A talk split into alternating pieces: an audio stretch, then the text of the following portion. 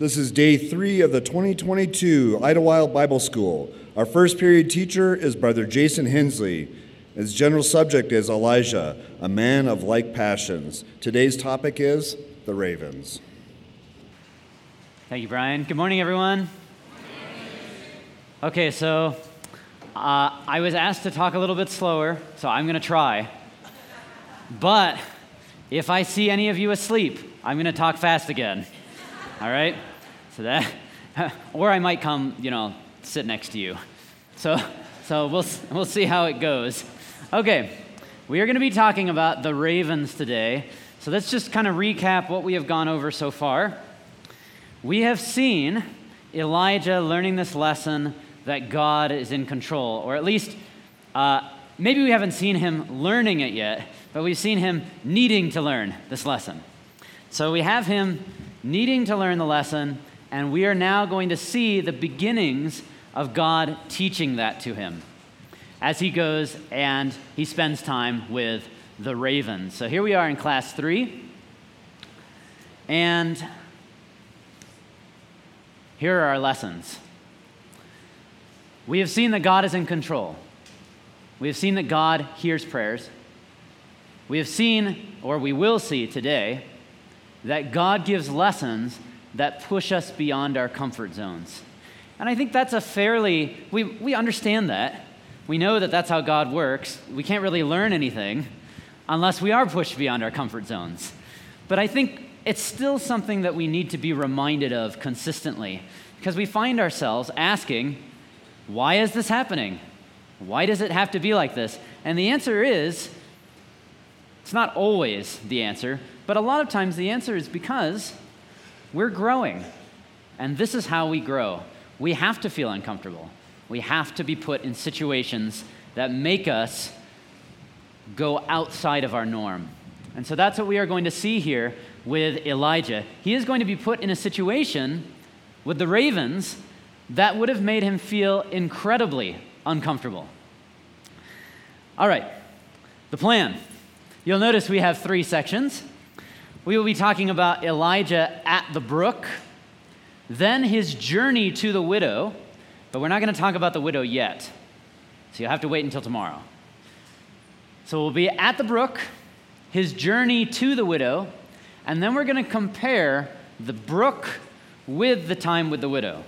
We're going to see that, in fact, God was doing the same thing both times, teaching him the same lesson.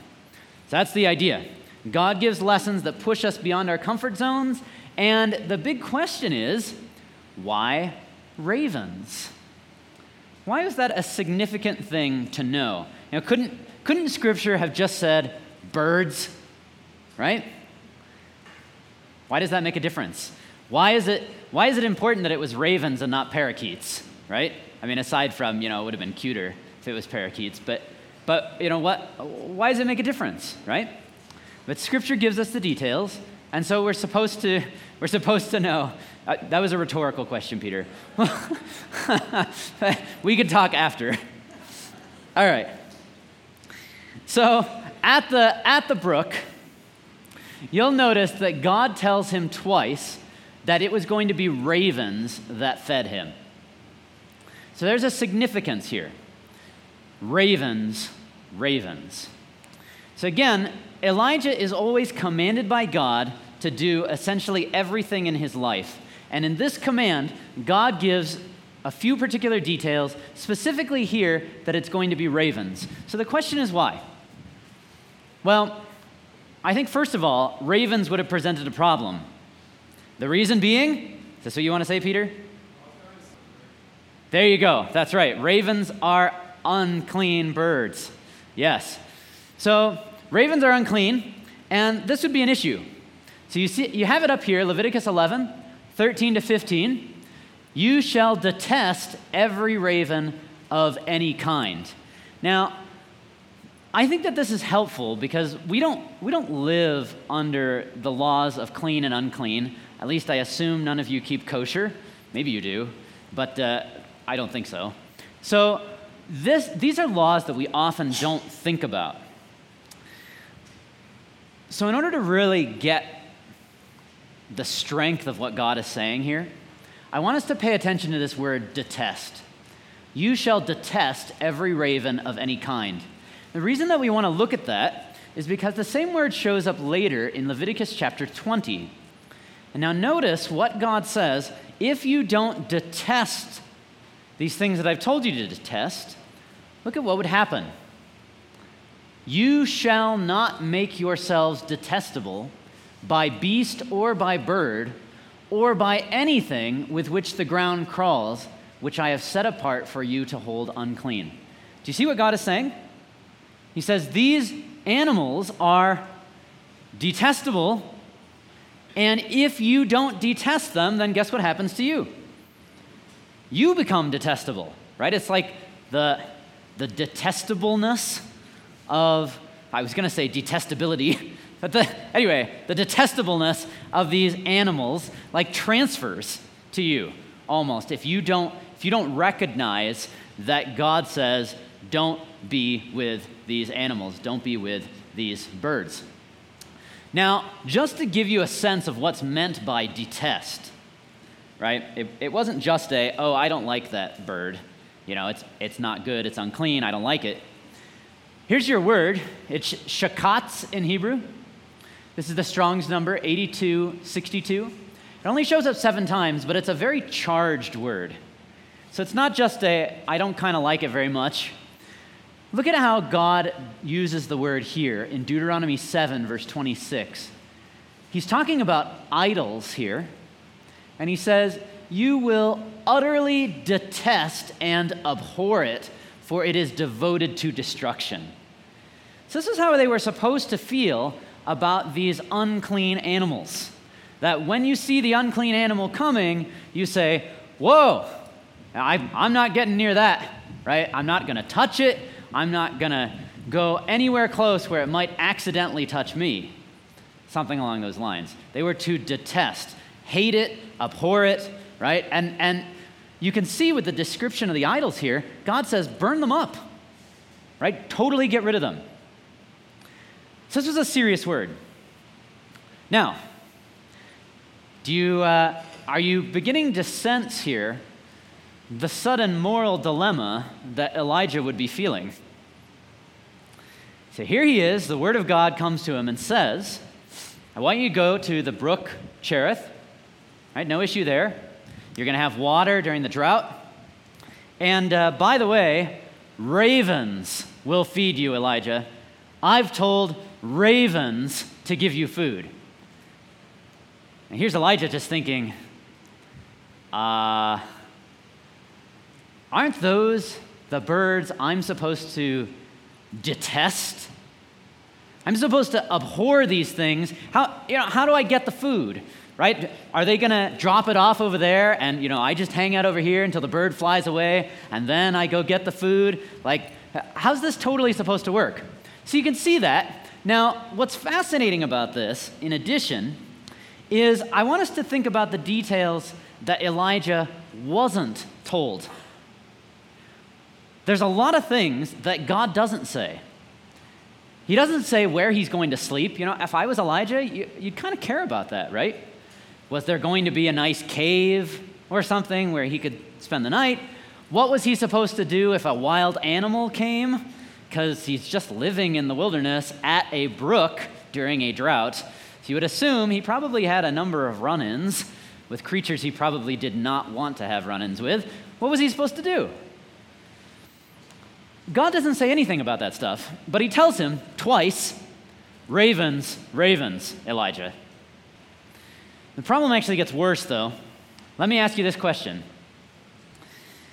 Anybody know uh, I got rid of my transitions here, so now, now you know all the secret questions I'm going to ask you. Does anybody know what ravens eat? Don't look at the screen. Ravens eat dead stuff, right? Now, you get one quick guess. Were you allowed to eat dead stuff under the law of Moses? No, right? That was a no no because dead stuff was unclean. So consider this God says ravens are going to give you food, right? And the way that you know that things are unclean within Judaism is a very quick, quick way to know if an animal is kosher or not, and that is if that animal is considered a scavenger. Scavengers are not clean. So, a raven is a scavenger. Therefore, imagine this God says to Elijah, An unclean bird is going to give you your food. Can you imagine Elijah's next question? Well, what kind of food is that going to be? Right? Because probably, you know, it's going to be bringing today's roadkill. You know, and when Ahab was driving around or whatever and he runs into something, you know, the, the raven flies down and brings it to Elijah, and here's this dead thing. And, and here's Elijah just trying to figure out, well, I wonder where this came from. Is this clean or not? I probably can't eat this. So it's a, a fascinating sort of thing that God essentially is giving him like extra uncleanness. And he didn't have a choice. Now, just to bring this home even more for Elijah, in Hebrew, there's two words that just generically mean food. So this typically, this is sort of a funny translation kind of thing. Anybody know how these words would be translated typically in the King James? They're typically translated as meat, but they don't mean meat. They mean food. Oftentimes they actually mean not meat, so like grain. So this is your word ohel and ma'achal. So those typically mean food.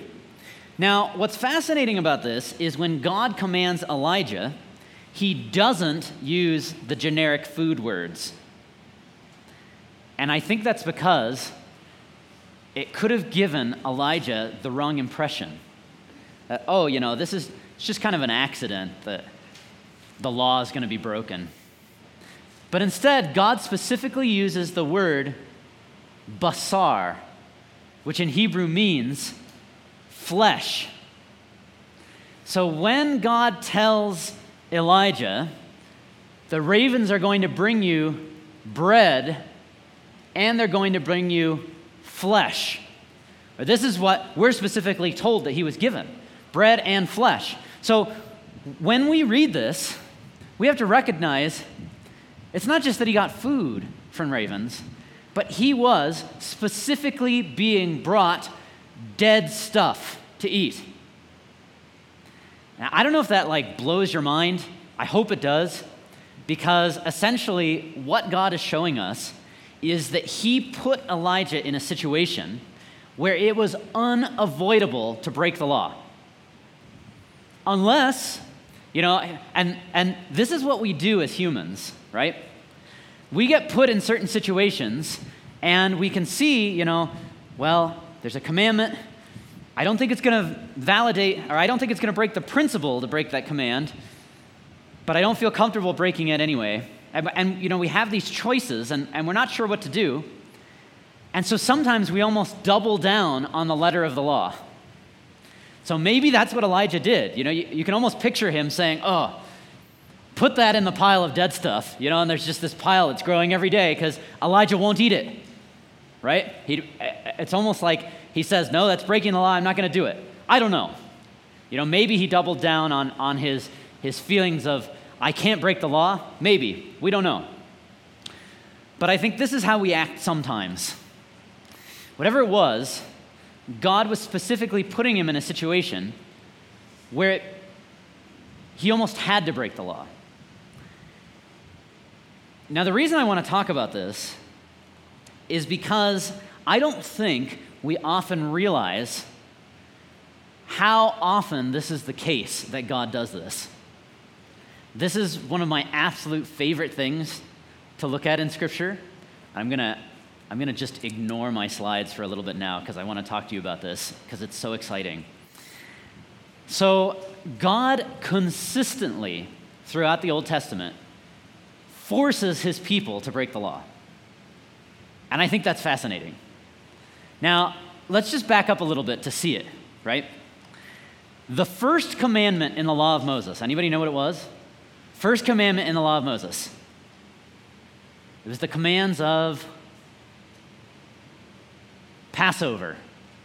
It's Passover, first commandments, right? Because They're, they haven't gotten the law yet. They're, they're about to leave Egypt. It's Exodus chapter 12. So, first commandments, the law of Moses, Exodus chapter 12. So, you can, you can verify this if you want. Exodus 11, let's back up one chapter. We are at the final plague, right? So, we're at the final plague, Exodus chapter 11. Moses goes in front of Pharaoh, and here's what he says Tonight at midnight, the firstborn in the land will die. Okay? Tonight at midnight, firstborn in the land will die.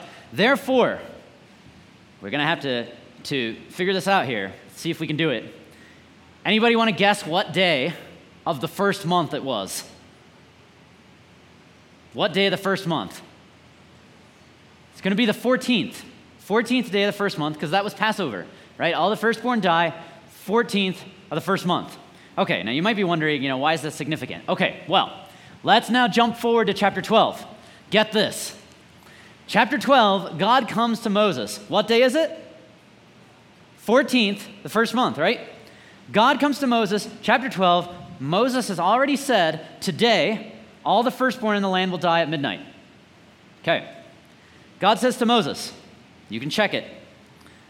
First few verses of Exodus 12, he says, I want you to tell the whole congregation to take a lamb, one lamb for each household, and I want you to do it on the what day of the month? 10th. Now you're Moses. What do you think you do if you hear this?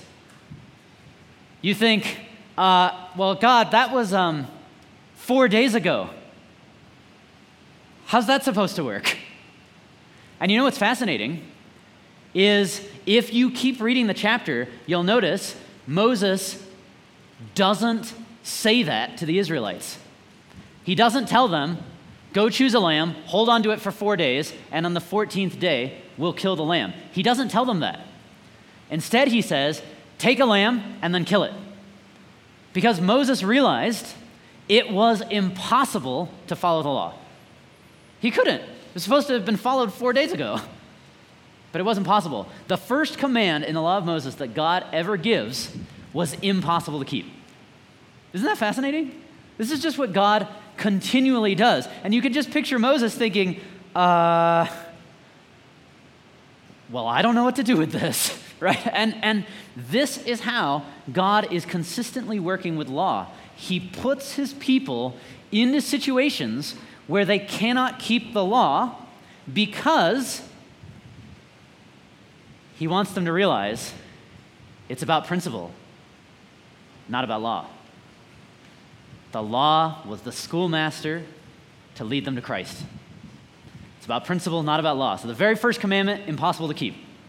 Now, there's more. There's more of these. I'll tell you my favorite one. Okay, so you remember the story when the ark was taken from the Israelites, right? Hophni and Phinehas take the ark, they go into battle, they're killed, the ark gets stolen by the Philistines, right? You go through this whole funny story. We're not going to talk about it a lot, but oh man, it's like one of the best stories, right? It's, it's 1 Samuel chapter 4 and 5. The ark gets taken by the Philistines, they put it in the house of Dagon. You remember what happens to Dagon? Yeah, he falls over, his hands chopped off, his head chopped off, right? And, and the Philistines, ah, oh no, you know, they put him back up, they stick everything back on. The next day, the next day they come, Dagon's fallen over in front of the ark again. So, uh, uh, anyway, this all goes on, right? The ark gets brought back eventually to Israel. The ark is eventually brought back, and it gets put into Kirjath Jearim. Kirjath Jearim, and it stays in a man's house for over 40 years. We know that because we're specifically told 1 Chronicles 13 the ark sat there during the entire reign of Saul. Nobody did anything with it. Saul reigns for 40 years, ark sits there. Now, you might just be thinking, okay, no big deal. The ark was just in Kirjath Jearim 40 years, whatever. Well, it was a big deal because every year, the high priest, goes into the holy place. He takes his censer with him, right? He lights incense. The incense fills the room and it fills up the most holy place. High priest then opens the veil to go into the most holy place, and what does he see? Nothing. Nothing's there. Now, that was the absolute most important day on the Hebrew calendar. It was the Day of Atonement, and the whole point of the Day of Atonement was to what? Forgive the people. They were supposed to get forgiven on the Day of Atonement. So, can you imagine? Here's the high priest walking to where the ark's supposed to be, and he's supposed to pray in front of the ark. He opens up the veil, there's no ark. What do you feel like if you're the high priest? You feel like, well, this was kind of a waste of time. And then you think, well, here's another year where we're not forgiven. That's awesome. You know, right? Like, like, what am I supposed to do? You close up the veil and you walk away. And this was 40 years where the Israelites could not be forgiven through their law. And so you get David coming along and realizing it's not about law, that God is constantly saying, That's not what I'm doing. I'm trying to teach you principle. So you remember in uh, David's psalm that he writes after his sin with Bathsheba, Psalm 51, right? right at the end, he says, You do not desire sacrifices. You remember that? Or else I would give them, he says. You don't want sacrifices, or else I would give them. Instead, the sacrifices of God are a broken and contrite heart. Now, we like to quote those verses to say, wasn't about the offerings. And I think that's good. But let's think about the context just a little bit. Here's David, where for a big chunk of his life, there was no ark, there was no forgiveness. And he's thinking, thinking, thinking about all of this. And then God helps him to realize that he has just committed adultery and murder. Now, under the law, what, uh, how do you get forgiven for adultery and murder? You don't, right? You just die. that, I mean, that was the situation. You, you, you just get stoned, the end, you know, or maybe you get stoned twice because that's, you know, adultery and murder. So uh, it was bad, right? And so David realizes, I can't give you anything. There's no sacrifice I can offer. So it's not just that he's saying, God didn't want sacrifices. David is realizing, for me personally, I am dead according to the law. There is nothing that I can do. And this is what God is constantly doing. And we are going to see this very powerfully in the life of Elijah. That God says, Elijah, you want food? You're going to have to eat it from an unclean bird. And you know what? That food is actually probably unclean too. What are you going to do about that? This is Elijah being pushed beyond his comfort zone. Okay. Food from an unclean animal and food that was dead on its own. Deuteronomy 14:21, you shall not eat anything that has died naturally. Uh, if you want those two references as well, by the way, Ezekiel 4:14 and Acts 10:14, those are two places in which faithful people, Ezekiel and Peter, are both saying, "I have never eaten anything in my life that is unclean." Right? So you can see now that was what was typical. Okay. So, this is what God is doing for Elijah. I think he's reminding Elijah, you know, this is the, this is the constant message that God is in control. And I, I think what's incredibly powerful about this is, and I don't, I don't mean this to be belittling in any kind of way, but I think that this is actually a helpful thing for us to recognize. Do you notice where God puts Elijah? He puts him in a place that is miles away from any other human. So Elijah has just said, you know, essentially, don't worry, God, I got this. I'm going to call down a drought. I'll convert the people. I'll take care of your plan. I got it all. And God says, okay, Elijah, I actually have a plan. You go and you live out by yourself for years. Now, can you imagine how that would feel? Right? You, you think you're taking care of this whole thing, and God says, okay, yeah, you go take care of it by yourself, and the only thing you can talk to are unclean birds. And that's what Elijah has to do. He just goes and he sits there. What's he going to do at the brook? For years and years and years. God puts him in a place where he has to realize oh, God's plan doesn't depend on me. Now, have you ever felt that way? Have you ever felt like, oh man, you know, I have this, this set of decisions in front of me, and if I don't make the right decision, God isn't going to be able to fulfill his plan. Or if I don't make the right decision, you know, somebody who needs help won't get helped. Or that if I don't say the right thing when I'm preaching to this person, well, maybe they're going to turn away. Or if I don't reach out to this person right now.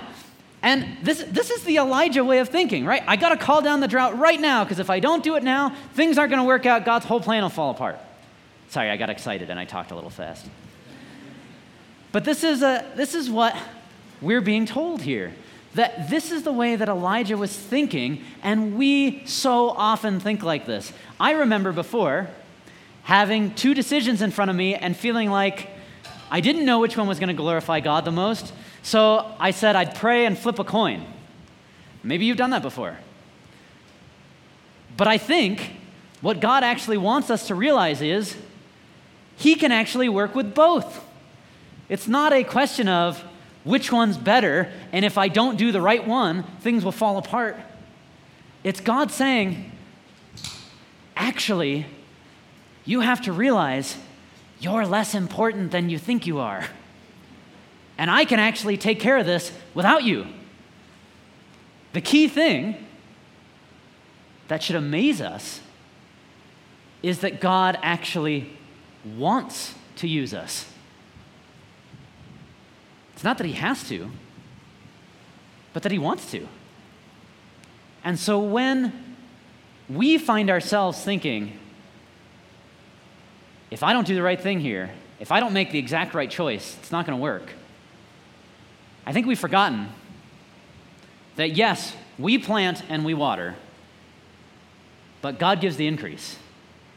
And oh man, I mean, can you feel the sense of relief in that? I, I think there's a, a major relief acknowledging God has his plan. God knows what he's doing.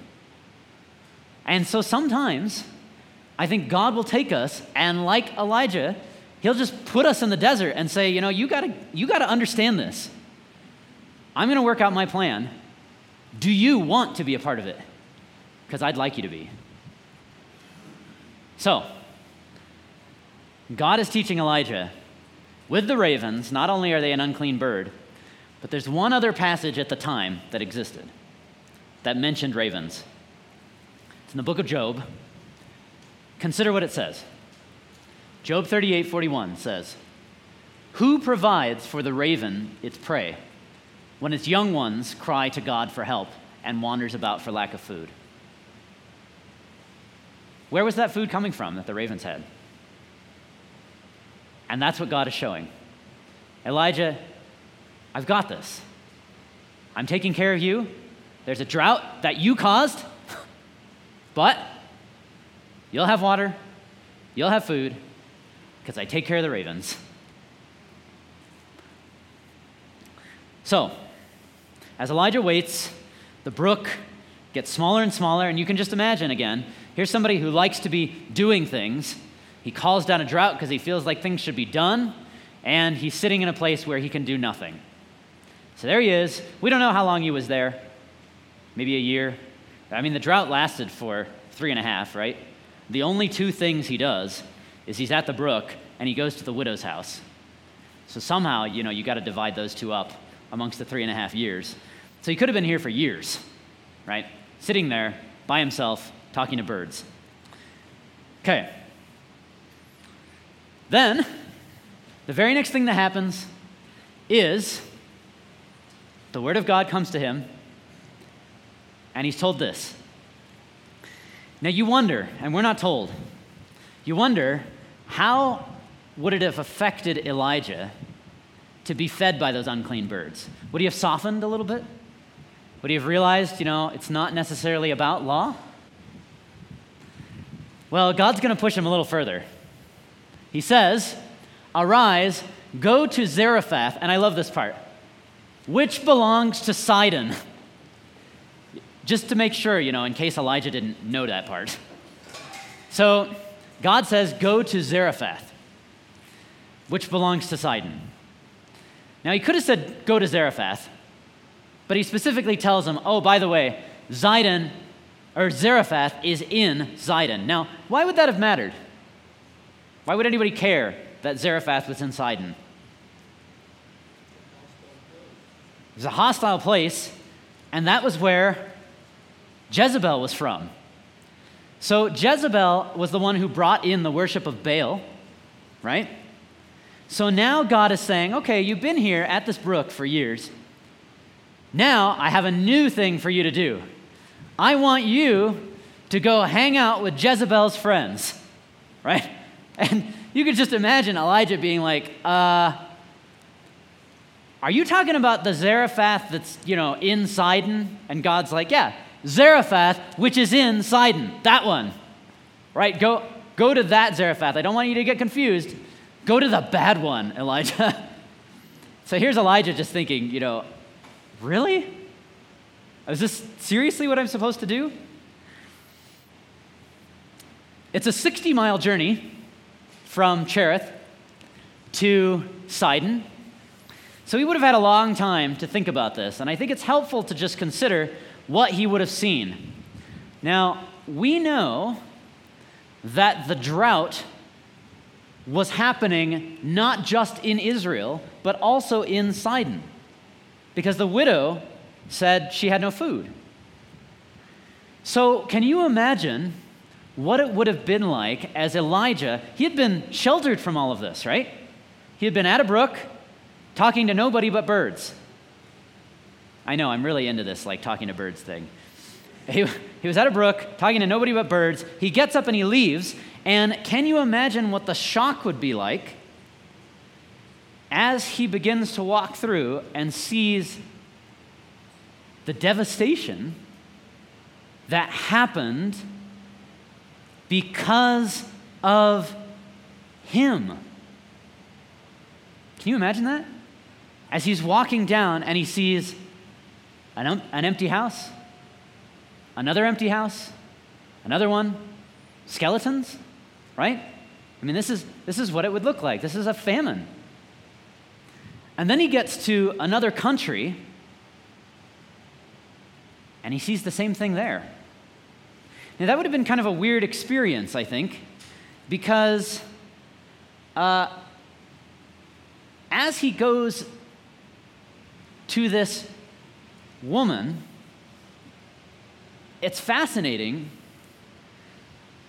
to realize what God is doing. I want to ask you a question here. Godliness is not measured by converts. That wasn't a question. Godliness is not measured by converts, okay? Right? We know that. It's not measured by how many baptisms, you know, we bring about or anything like that. It's God's the one who's in, who is in control. But I do think it's helpful to ask this question at this point. Who, throughout Elijah's life, learned the gospel because of him? Any thoughts? Who learned the gospel because of Elijah? It's a really fascinating answer, I think. It was this woman and her son. And that's it. there were absolutely, as far as we know, there were absolutely no conversions in the entire lifetime of Elijah except for two Gentiles. I actually find that kind of awesome because you can see this overriding theme. Elijah's big goal was I'm going to convert the king, I'm going to convert the entire nation, and God says, No, Elijah, I'll do that. Actually, I'm going to use you to convert somebody you never would have talked to before. I'm going to put you in a situation that makes you incredibly uncomfortable, and I'm going to use you there. Elijah was a big man with big dreams, big goals, and God says, I want you to be content to fill a little space. So he takes him to Zarephath. And he has to learn God was working with the unclean birds, just like God is working with these people. Now, this is very interesting because I don't think Elijah would have had a schema for this. Again, we, we just read this story and we think, oh, yeah, he was sent to Zidon. Eh, that probably would have bothered him. But I don't think we think about what a moral dilemma the whole thing would have caused. Because what did the law say about Gentiles? What kind of uh, interaction were you, as a Jew, supposed to have with Gentiles? There were a couple of choices here. Stay separate. So that's one choice, right? Stay separate, which a lot of times meant you go in and you kill them. Okay? So that was one option with Gentiles, Peter. So you wouldn't have a meal with them, that's for sure. Yep. So you wouldn't do that. And Elijah's been told to go live in her house, right? Have a lot of meals. Yeah, you wouldn't marry them. What about if a Gentile wanted to know about God? What would you do? You'd go through a whole conversion process, and they would become Jewish. Right? So the law is pretty clear about that. So check it out. Exodus 12, verse 49 says, There shall be one law for the native and for the stranger who sojourns among you. In other words, those who are Gentiles who want to know more about God, they have to follow the law. Leviticus 16:29 says the same thing. It will be a statute, this is about the day of atonement. It shall be a statute to you forever in that seventh month. On the tenth day of the month, you shall afflict yourselves and shall do no work, either the native or the stranger who sojourns among you. So, over and over and over, God says, if there is a Gentile who wants to know about me, that's fine. But they have to follow the law. So, these are the choices. You stay separate from the Gentiles, which a lot of times meant you go in and you completely obliterate them. Or, if there's ones who want to know about God, you're looking at a Rahab or a Ruth, right? A complete proselytization. Yeah, there you go. Conversion. Complete conversion. So that was the idea.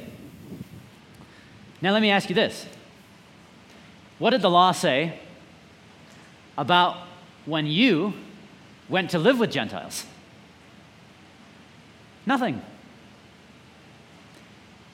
Now, you're Elijah. The law is very important to you. You've called down a drought because that is what the law said should happen, right? Here you are for the last year, two years, whatever it is. You've been eating food from unclean birds, food which itself was probably unclean. Or, I don't know, maybe you haven't touched that. I don't know. And now God says, okay, now you can't avoid it. Go live with this Gentile woman. And by the way, there's no provision for that in the law. There's nothing the law will tell you to do there. So here's what's fascinating. If Elijah decided, you know what, I want to go and see, uh, let's see what does Scripture, what kind of advice does Scripture give about this? Consider the possible examples. So, possible examples Who else lived under the law, or who else under the law lived outside of the land? Well, David did. Now let's think about David's experience outside of the land of Israel. What do you think? Good, bad? Yeah, pretty bad, right? Like, this is how he describes it. 1 Samuel 26, you see the end there? David says, It was like I was being forced to go serve other gods, right? What do you do with that if you're Elijah? Here you are thinking, uh, that, that doesn't sound too good, right? That's, that's not real awesome. Okay, so you probably wouldn't have wanted to look to David. Well, if you ask, okay, what about before the law? There were a handful of people Joseph or Moses. Now, let me ask you about Joseph. What was Joseph's uh, relationship with Egypt? Yeah, yeah, it was kind of like an interesting 50 50, kind of like hybrid thing, right? We, we often call him Joseph, but most people probably would have called him, do you know his Egyptian name? Zaphnath Paneah, right? So, anyway, you know, if you ever go on Jeopardy or something, you might need to know that. So, so that was that was Joseph's Egyptian name, and that was probably what most people knew him as. He had an Egyptian wife, he had an Egyptian family, right? And his wife was an the daughter of an Egyptian priest. So you can imagine Elijah being like, "Yeah, okay, not going to think about Joseph either." right? Like he's he wasn't, you know, hard line enough. So who else to think about? Well, uh, I think he probably found some kind of solace in Moses, right? So let's think about, let's just try and think like Elijah here. If you're Elijah, you could probably find a few similarities. You could try and come up with these, and I don't, I'm going to say right off the bat, I don't think these were real legit. I don't think these are real good, but I'm trying to, trying to like put myself in Elijah's boots. So the, the idea here is this is perhaps how Elijah could have thought. Elijah brought the drought to save his people, but was resented for it. Moses tried to save his people, but was also resented for it. Maybe a parallel. Elijah was just obeying God's commands as he felt. So was Moses. He knew he was the deliverer. So Elijah had to flee to a foreign nation to hide from the king, and so did Moses. Now you can see him kind of uh, almost feeling like, you know, Moses was a martyr, and I am too kind of thing. Okay, and in that foreign nation, he meets a woman and is sustained, just like Moses meets Zipporah and is sustained. Now, were these parallels really valid? Eh. You know, if somebody, if I heard somebody giving a Bible class saying, these are, these are like good parallels, I'd probably be like, eh, not so much. So maybe this was how Elijah was thinking, but were they legitimate biblically? I don't think so. Because biblically, I think this is what we're being told. Elijah was not actually being paralleled with Moses. I think he was being paralleled with the Israelites. Think about this. God says, I'll give you bread and meat. Does that remind you of anyone? Bread and meat. And not only that, I'll give you water. Right? And eventually, that bread, meat, and water will run dry. And so you'll have to go to a foreign nation to get it. Do you remember that in the Exodus? That the Israelites had to go to the foreign nations and say, Can we purchase bread from you? It's a very similar kind of situation. In fact, let's just take a look. Exodus 16:8, you get meat, bread, in the evening and the morning, same times, by the way, as when Elijah was given it. Psalm 78:20, you have the water gushing out. Eventually, God stops providing. And so in Deuteronomy chapter 2, verses 1 to 6, they get sustained by foreign nations, just like Elijah with the widow at Zarephath, sustained by a foreign nation. And here's what I think is fascinating about this Elijah's story wasn't the story of Moses, like he wanted it to be. It was a lot less glorious than that. It was the story of the people who didn't get it, who complained, and who consistently said, God, you've led us out into the wilderness to die, without recognizing that God was pushing them to the next step of belief. To the next step of belief. He was making them uncomfortable to teach them. And that's what he's doing with Elijah. And so, in fact, as Elijah goes to this widow at Zarephath, I want to show you one final slide here. As he goes to this widow at Zarephath, oh, you know what? I'll show you this too, just because it's a fun picture. Okay, that's not actually relevant. The idea is, you know, it's two like flamingos because the stories are the same. Two, anyway, okay. So the situations are similar. So let me, let me show you, right? You got ravens, an unclean bird, like the widow who's an unclean Baal worshiper. Ravens are scavengers, and it just so happens that the widow is gathering sticks, scavenging, when he finds her. And eating its food is against the law with the ravens, and eating the widow's food would have been against the law. Same kind of thing. And in fact, if we don't, if you don't feel like the parallel's strong enough, it's interesting that God even quotes himself in 1 Kings 17. Exact same words in the Hebrew. He says there about the brook in verse 4 You will drink from the brook as I have commanded the ravens to feed you there. And he says in 1 Kings 17 9, Arise, go to Zarephath, which belongs to Sidon, and dwell there. Behold, I have commanded a widow there to feed you. Same words. And so God is taking Elijah and saying, Elijah, did you learn the lesson with the ravens? Because now I'm going to put you in the same situation, but there's no escape from this one.